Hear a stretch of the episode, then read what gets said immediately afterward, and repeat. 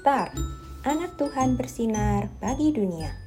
Renungan tanggal 9 September untuk anak balita sampai kelas 1 SD. Tuhan perencana. Dari Kejadian 37 ayat 9b. Tampaklah matahari, bulan, dan sebelas bintang sujud menyembah kepadaku. Ma, Yusuf mendengar Tuhan berbicara melalui mimpi. Apakah Mentari juga bisa mendengar Tuhan berbicara? Tanya Mentari. Hmm, apakah Mentari bisa mendengar Mama berbicara? Mama balik bertanya kepada Mentari.